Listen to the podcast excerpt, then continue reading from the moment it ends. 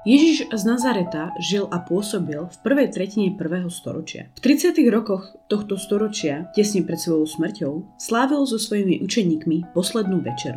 Pre jej osobitý charakter, nové gesta a slova vyslovené nad chlebom a kalichom a príkaz toto robte na moju pamiatku, sa táto večera stala jednou z najdôležitejších udalostí pre radnú cirkev a jej liturgické slávenie. Táto večera sa stala konštitutívna pre ústrednú liturgiu kresťanskej cirkvi, pánovú večeru, lámanie chleba či Eucharistiu. Dodnes sa vo všetkých kresťanských cirkvách slávi spomienka pánovej večere podľa rozličných obradov špecifických pre jednotlivé denominácie a cirkevné spoločenstva. Na základe spisov Nového zákona vieme, že posledná večera a nasledujúce udalosti jeho smrti sa odohrali v období židovského putnického sviatku Pesach. Vítam vás v ďalšej časti podcastu Eliada naprieč náboženstvami. V dnešnej časti budeme hovoriť o židovskom sviatku Pesach, o Pesachovej večere, jej charaktere, náplni a teologickom posolstve. Z hľadiska veľkonočných sviatkov je dôležité hovoriť o tomto starobilom sviatku, pretože Ježiš Kristus ako Žid vstúpil do starobilého židovského rituálu Pesachovej večere, aby do ňoho vložil nový obsah. Možno ste sa stretli s pomenovaním Pesahu ako židovskej Veľkej noci. O tom, ako nevhodný je tento názov, sa radšej nebudeme baviť a povieme si teda, ako správne pomenovať tento sviatok. Pesach je jedným z najdôležitejších židovských sviatkov. Je sviatkom najstarším, pretože príkaz k jeho dodržiavaniu bol ako jeden z mála daný ešte pred darovaním Tóry na Sinaji a je bohatý svojou históriou aj posolstvom. Pesach má veľký výchovný význam. Pesachová večera je veľkou slávnosťou, pri ktorej veľmi dôležitú úlohu hrajú deti. Pesach je jedným z troch pútnych sviatkov, ktorý sa slaví 7 dní v štáte Izrael a 8 dní v diaspore. Sviatok pripomína odchod Izraelitov z egyptského otroctva a vyznačuje sa mnohými príkazami a zvykmi, ktoré z neho robia najzložitejší židovský sviatok. Čo to znamená pútny sviatok? Židovské sviatky sa delia na biblické sviatky vysoké, biblické sviatky pútne, sviatky historické, sviatky moderné, pôstne dni a ostatné významné dni. Ako pútne sviatky sú označované tri sviatky, ktoré z náboženského hľadiska popisujú odchod izraelského národa z Egypta, to je sviatok Pesach alebo sviatok nekvasených chlebov. Druhým je sviatok daru zjavenia Tory na Sinaji, ktorý sa nazýva Shavuot alebo sviatok týždňov. A tretím je sviatok putovania a následný príchod do zeme izraelskej. Ten sa nazýva sviatok stánkov alebo sukot. Týmto udalostiam sú prisudzované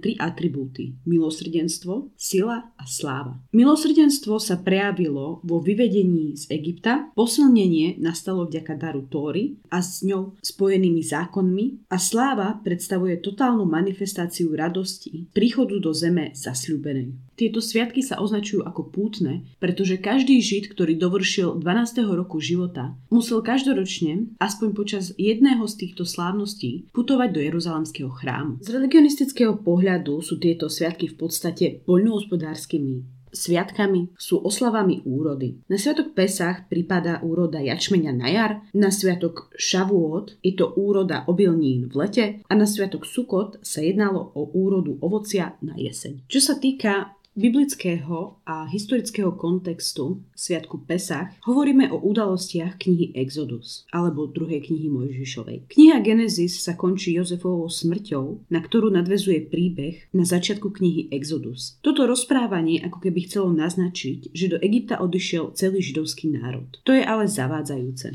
Dnes je isté, že v Kanáne ostal veľký počet Izraelitov a mimo biblické dôkazy potvrdzujú, že boli aktívni a vojnovo naladení. Nepre Neprerušená existencia rozsiahlej izraelickej populácie v Palestíne podporuje vierohodnosť knihy Exodus, ktorá nepochybne popisuje históriu tej časti národa, ktorá sa rozvíjala v Egypte a túžila po návrate domov. Izraeliti v Egypte teda vedeli, že majú domovinu, kde sa môžu vrátiť, kde je časť obyvateľstva ich prirodzeným spojencom. Hoci sa exodus a putovanie na púšti týkalo iba časti izraelského národa, táto fáza mala zásadný význam vo vývoji ich náboženstva náboženstva a etickej kultúry. Jedná sa o ústrednú epizódu národných dejín a Židia ju za takúto považovali od najstarších čias. Skrz tieto udalosti sa po prvýkrát prejavil charakter jedinečného boha, ktorého uctievali. Tento boh mal moc ich vyslobodiť od najväčšej ríše na zemi a dať im ich vlastnú zem. Predtým, ako odišli do Egypta, boli Izraeliti malým rodinným klanom a keď sa vrátili, boli národom, ktorý vie, čo chce a má posolstvo svetu. Máme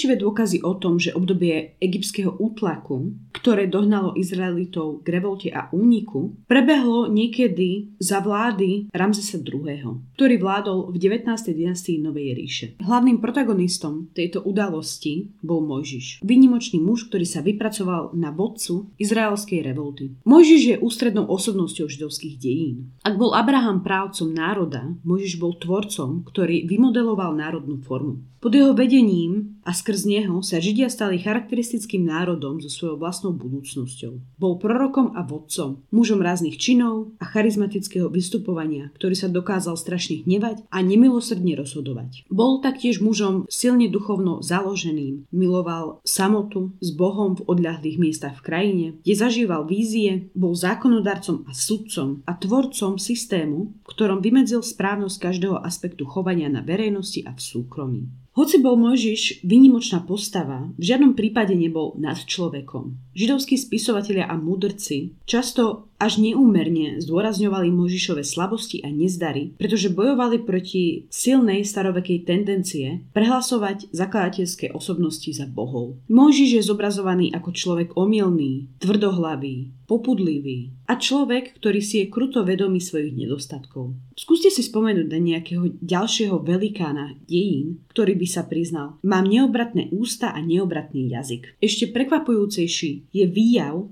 ktorý Mojžiša zachytáva ako osamelého a zúfalého, neschopného muža, ktorý klesá pod ťažobou obrovskej úlohy, ktorú na seba zdráhavo zobral a ktorej sa dokonca vytrvalo usiluje zbaviť. Mojžiš je tak v biblickom podaní hlboko dojemnou zmesou heroického a ľudského. Je človekom, ktorý jedná s obrovskou istotou, ale zároveň sa v jeho vnútri skrývajú všetky druhy pochybností a občas aj úplný zmetok. Nech už Mojžiš čerpal svoje myšlienky, náboženské aj právnické, z rôznych zdrojov, určite nepochádzali z Egypta. Na Mojžišovom diele totiž vidíme, že sa jedná o úplné popretie toho, o čo sa usiloval staroveký Egypt. Nemôžeme sa domnievať, že Exodus zapričinili iba hospodárske pohnútky. Nešlo iba o únik z útrap. Keďže život v Egypte bol počas celého druhého tisícročia pred Kristom príjemnejší než v ktorejkoľvek inej časti starovekého Blízkeho východu. Motivácia k exodu bola určite politická. Izraeliti v Egypte tvorili veľkú a nebezpečnú menšinu. Ako uvádza úvod knihy Exodus, faraón prehovoril k svojmu ľudu, že Izraeliti sa stávajú početnejší a zdatnejší než sme my. Musíme s nimi nakladať múdro, aby sa nerozmnožili. Z toho môžeme dedukovať, že hlavnou pohnutkou útlaku bol strach egyptianov z izraelickej početnosti. Útlak tak bol priamo smerovaný na to, aby sa ich počty znížili. Exodus bol teda na jednej strane aktom politického osamostatnenia a odporu, ale samozrejme bol to hlavne náboženský počin. Pomenovanie sviatku vzniklo z rozprávaní o ranách egyptských. Hebrejské sloveso pasach znamená preskočiť, pominúť a vzťahuje sa k udalosti, ktorá je popísaná v 12. kapitole knihy Exodus, kedy Boh preskočil krvou označené domy prvorodených. Výraz pascha je greckým prekladom hebrejského slova. Stretneme sa aj s názvom Chak Hamacot, sviatok nekvasených chlebov, ktorý odkazuje na ďalší príkaz uvedený v knihe Exodus. Po 7 dní budete jesť nekvasené chleby, hneď prvého dňa odstraníte zo svojho domu kvas. Nazýva sa tiež Chak Ha Aviv, sviatok jary, ktorý spojuje Pesach s prírodným a poľnohospodárskym cyklom a tiež Chak Ha Herut, Sviatok slobody, čiže sviatok vzniku izraelského národa, medzník v dejinách tohto národa, východ z Egypta a nadobudnutie slobody. Pre sviatok Pesach bolo najdôležitejším obsahom prinášanie Pesachovej obety, ktoré sa vzťahuje na samotného Pesachového baránka. Ako uvádza kniha Exodus, Židia označili svoje domy práve krvou z obetovaného baránka. Baránka zabili 14. Nisana a jeho meso bolo upečené na ohni, zjedli ho spoločne s nekvaseným chlebom a horkými bylinami. O všetkých židovských sviatkoch platí, že oživujú posvetnú históriu. Aby ďalšie generácie vedeli o dôležitosti exodu židovského národa, Boh prikázal tieto udalosti každoročne znova pripomínať. Centrálna oslava Pesachu bola konaná v Jeruzaleme pravdepodobne až do doby druhého chrámu. Rituál pozostával zo zabitia zvieraťa obetovaného 14. Nisana, následne bol oltár potretý jeho krvou, baránok bol upečený na ohni a neskôr ho zjedli s nekvaseným chlebom a horkými bylinami. Potom nasledovalo rozprávanie o egyptských udalostiach, ktoré sa neskôr stalo základom tzv. Pesachovej Hagady, teda celej tradície, ktorá sa spája s týmto sviatkom. Po zničení chrámu došlo k pozastaveniu obetného rituálu a centrom Pesachových osláv sa stala rodina. Rozprávaný príbeh tu začal byť štilizovaný smerom k budúcemu vykúpeniu. Jednou z najdôležitejších a najcharakteristickejších aktivít Pesachu je odstránenie všetkého kvaseného z domácnosti. Po 7 dní platí biblický zákaz chamecu alebo kvaseného. Preto sa 13. Nisanu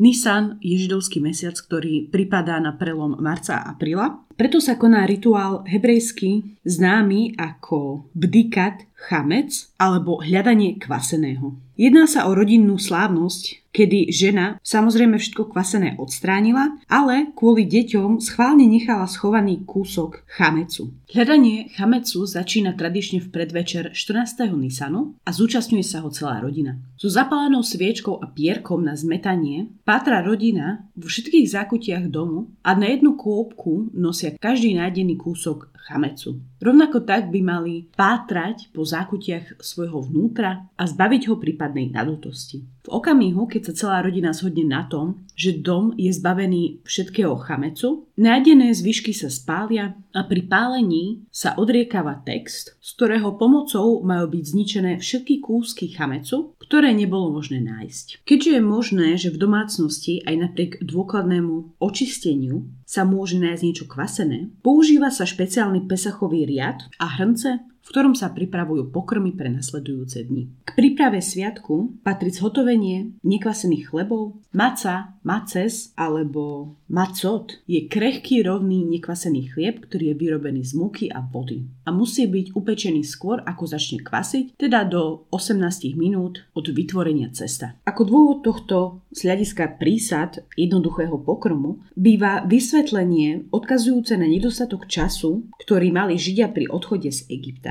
Pre vytvorenie cesta sa z dôvodu zamedzenia kvasenia používa špeciálny balček s ostňami. Maces neslúži iba ako náhrada za kvasený chlieb, ale má svoje nezastupiteľné miesto v rámci sederového rituálu. Prvý deň Sviatku Pesach sa konajú slavnostné večere, ktoré sa nazývajú sederové večere. Pesachový seder znamená doslova poriadok Pesachu. Názov tejto ceremónie sa vzťahuje k symbolickému rituálu, počas ktorého sú hovorené udalosti exodu, ktoré sú doplnené symbolickou hostinou. Táto tradícia vychádza z príkazu z exodu 13.8. Onen deň svojmu synovi oznámiš. To je preto, čo mi prikázal hospodin, keď som vychádzal z Egypta. Základom sederu je teda rozprávanie alebo hagada, ktoré tvoria rôzne texty, ktoré sa vzťahujú k pesachovým udalostiam. Celá rodina sa oblečí do sviatočného oblečenia a spolu si sadnú k slávnostne prestrenému stolu. Večera sa začína zapálením sviečok a požehnaním sviatočného dňa nad pohárom vína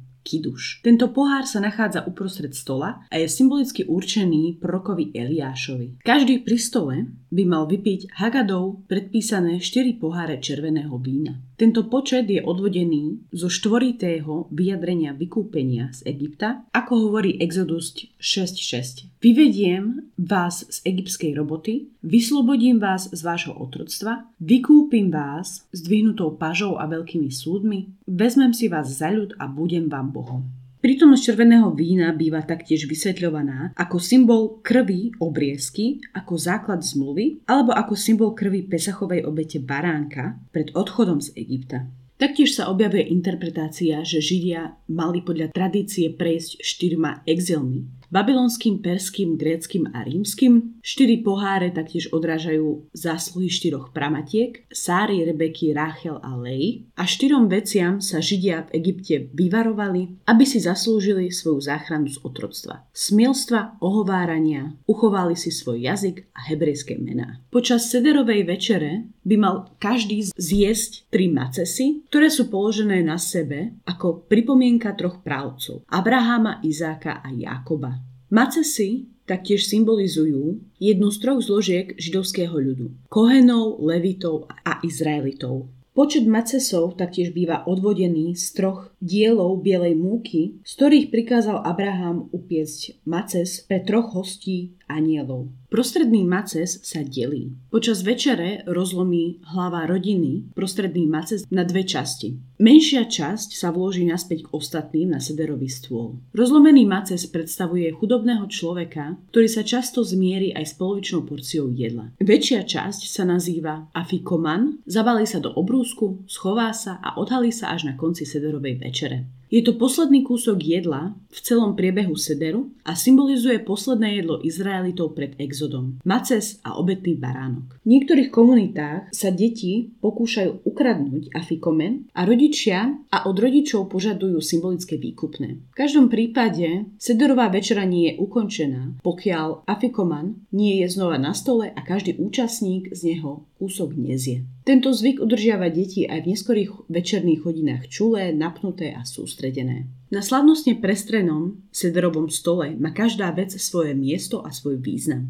Nevyhnutným prvkom hostiny je sederová misa, hebrejsky nazvaná keara, na ktorej sú umiestnené jednotlivé súčasti večere. V hornej časti býva umiestnený maror, teda horké byliny, symbol ťažkosti egyptského otroctva a faraónových príkazov zabíjať židovských novorodencov ich vchodením do vôd Nílu. Najčastejšie sa používa strúhaný chren alebo zelený šalát. Naľavo od maroru je vajce, bejca. Je to varené vajce, ktoré pripomína zničený chrám ale tiež symbolizuje židovský národ svojou zaujímavou vlastnosťou. Čím ďalej sa varí, tým sa stáva tvrdším, tak ako ťažkosti posilňujú židovské uvedomenie. Vajce predstavuje slávnostnú obeď spolu s baránkom. Napravo od vajca je kosť ako symbol obete baránka. Z roa. Jedná sa o pečené kuracie krídlo, Musí tam byť kosť aj meso. Na dolnej časti misy sa nachádzajú pokrmy rabínskeho pôvodu. Uprostred je položený chazeret, ktorý má rovnaké zloženie ako maror, ale neodjedá sa z neho. Naľavo od neho je karpas, ktorý je symbolom izopu namočeného do krvi baránka, ktorým sa potierali veraje domov. Tvorí ho najčastejšie petržlen, zeler, mrkva v surovej alebo varenej podobe alebo varené zemiaky. Napravo od karpasu je uložený charoset, ktorý tvorí zmes strúhaných jablk, vína, rozdrvených orechov, ktoré predstavujú hlinu, respektíve maltu, s ktorou boli židovskí otroci nútení pracovať a škorica v tejto zmesi symbolizuje slamu. Uprostred misy sa nachádzajú tri macesy. Jedlo doplňa mej melach, miska slanej vody, ktorá predstavuje slzy a rozdelenie mora pri exode. Na dôkaz slobody sedia všetci oprení o ľavé operadlo stoličky, pretože slobodní ľudia jedli na lehátkach, opierali sa o ľavý lakeť, jedli a pili iba pravou rukou. Sederová večera má podľa rabínskej tradície 14 častí. Prvý je kadeš, posvetenie, jedná sa o počiatok Pesachovej slávnosti, keď každý pozdvihne svoj pohár vína a hlava rodiny predniesie kiduš, požehnanie nad prvým pohárom vína, ktorý sa vypije na konci modlitby. Touto modlitbou sa večer prehlási za sviatočný a oddeluje sa tak čas slobody od času útlaku a otroctva. Druhou časťou je urchac, umytie, kedy si hlava rodiny umie ruky. Nasleduje karpas, kedy sa kúsok koreňovej zeleniny namočí do octu alebo do slanej vody a zje sa. Pripomína horkosť zotročených židov v Egypte a slaná voda ich slzy. Ďalšou časťou je jachac, rozdelenie, kedy sa prostredný maces rozlomí na dve časti. Nasleduje magit, rozprávač a je to najdôležitejšia a najdlhšia časť sederovej večere. Hlava rodiny pozdvihne misu s macesmi a povie. Toto je chudobný chlieb, ktorý jedli naši predkovia v egyptskej zemi. Každý, kto je hladný, nech príde a naje sa, každý, kto je v núdzi, nech príde a slaví Pesach. Tento rok tu, ďalší rok zemi Izraela. Tento rok otroci, slobodní ľudia, rok ďalší. Potom sa naplní druhý pohár vína, ale predtým, ako sa vypije, rozprávač hovorí príbeh o vyslobodení z Egypta, vysvetľuje jeho priebeh, zmysel a aktuálnosť. Najmladší z prítomných musí položiť štyri predpísané otázky. Pýta sa, čím sa táto noc líši od iných, prečo sa je nekvasený chlieb a horké byliny, prečo sa pokrmy dvakrát namáčajú do slanej vody a do charosetu a prečo sa všetci prítomní opierajú o operadlo stoličky. Ak nie sú pri stole deti, dospelí si kladú otázky navzájom. Po skončení sa vypije druhý pohár vína. Nasleduje šiesta časť, rachca, omytie, kedy si všetci účastníci, účastníci umýjú ruky a potom prenesú pred jedlom príslušné požehnanie. Nasleduje moci maca, požehnanie macesu pred jedlom, kedy všetci účastníci prednesú požehnanie nad macesmi a potom sa macesy poprvýkrát jedia. 8. časť sa nazýva maror, horká bylina, kedy po zjedení prvého kusu macesu sa jedia horké byliny, namačen, ktoré sú namočené v charosete ako spomienka na trpký život v otroctve. Nasleduje korech, teda spoločne, kedy sa maces, byliny a charoset spolu zjedia. Desiata časť Šulchan orech, hostina, znamená počiatok sviatočnej večere.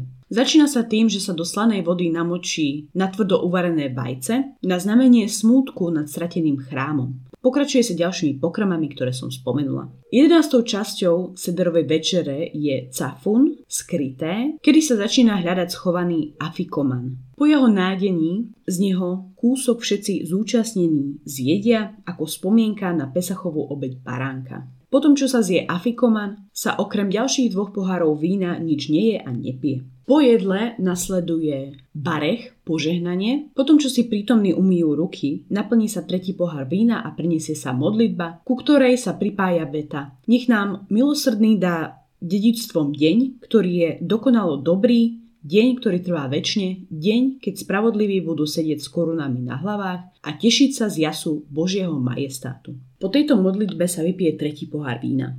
13. časť Halel, chválospev, prítomní vzdávajú chválospevom a požehnaním poďakovanie Bohu za Pesachovú večeru. Deti sú poslané otvoriť dvere, aby umožnili vstup Eliášovi, ktorý oznamuje príchod Mesiáša. Vypije sa štvrtý pohár vína. Poslednou časťou sederovej večere je nirca prijatie. Jedná sa o záver Pesachového sederu, odriekáva sa modlitba za jeho prijatie. V krajinách diaspóry sa seder končí prianím ďalší rok v Jeruzaleme.